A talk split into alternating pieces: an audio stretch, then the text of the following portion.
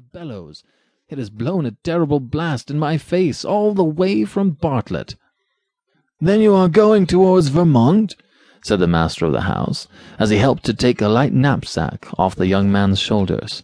Yes, to Burlington, and far enough beyond, replied he. I meant to have been at Ethan Crawford's tonight, but a pedestrian lingers along such a road as this. It is no matter. For when I saw this good fire, and all your cheerful faces, I felt as if you had kindled it on purpose for me, and were waiting for my arrival. So I shall sit down among you and make myself at home. The frank-hearted stranger had just drawn his chair to the fire when something like a heavy footstep was heard without, rushing down the steep side of the mountain, as with long and rapid strides, and taking such a leap in passing the cottage as to strike the opposite precipice.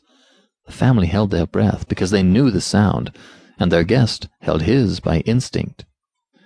The old mountain has thrown a stone at us for fear we should forget him, said the landlord, recovering himself. he sometimes nods his head and threatens to come down, but we are old neighbours, and agree together pretty well upon the whole. Besides, we have a sure place of refuge hard by if he should be coming in good earnest.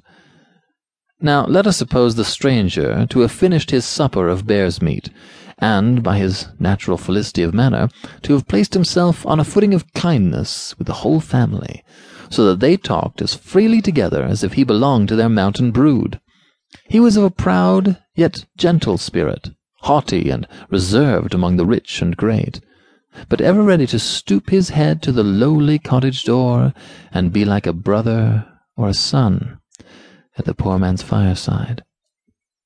In the household of the Notch he found warmth and simplicity of feeling, the pervading intelligence of New England, and a poetry of native growth, which they had gathered when they had thought of it from the mountain peaks and chasms, and at the very threshold of their romantic and dangerous abode. He had travelled far and alone. His whole life, indeed, had been a solitary path, for with the lofty caution of his nature, he had kept himself apart from those who might otherwise have been his companions. The family, too, though so kind and hospitable, had that consciousness of unity among themselves and separation from the world at large, which, in every domestic circle, should still keep a holy place where no stranger may intrude.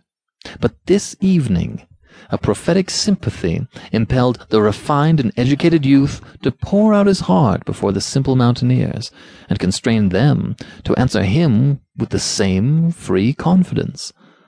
And thus it should have been. Is not the kindred of a common fate a closer tie than that of birth? The secret of the young man's character was a high and abstracted ambition. He could have borne to live an undistinguished life, but not to be forgotten in the grave. Yearning desire had been transformed to hope, and hope, long cherished, had become like certainty, that, obscurely as he had journeyed now, a glory was to beam on all his pathway, though not perhaps while he was treading it. But when posterity should gaze back into the gloom of what was now the present, they would trace the brightness of his footsteps brightening as meaner glories faded, and confess that a gifted one had passed from his cradle to his tomb with none to recognize him. As yet, cried the stranger, his cheek glowing and his eye flashing with enthusiasm, as yet I have done nothing. Were I to vanish from the earth tomorrow, none would know of so much as me as you. That a nameless youth came up at nightfall from the valley of the Saco, and opened his heart to you in the evening, and passed through the notch at sunrise, and was seen no more. Not a soul would ask, Who was he? Whither did the wanderer go? But I cannot die till I have achieved my destiny. Then let death come. I shall have built my monument. There was a continual flow of natural emotion, gushing forth amid abstracted reverie, which enabled the family to understand this young man's sentiments, though so foreign from their own. With quick sensibility of the ludicrous, he blushed at his ardour into which he had been betrayed. You laugh at me, said he, taking the eldest daughter's hand, and laughing himself. You think my ambition as nonsensical as if I were to freeze myself to death.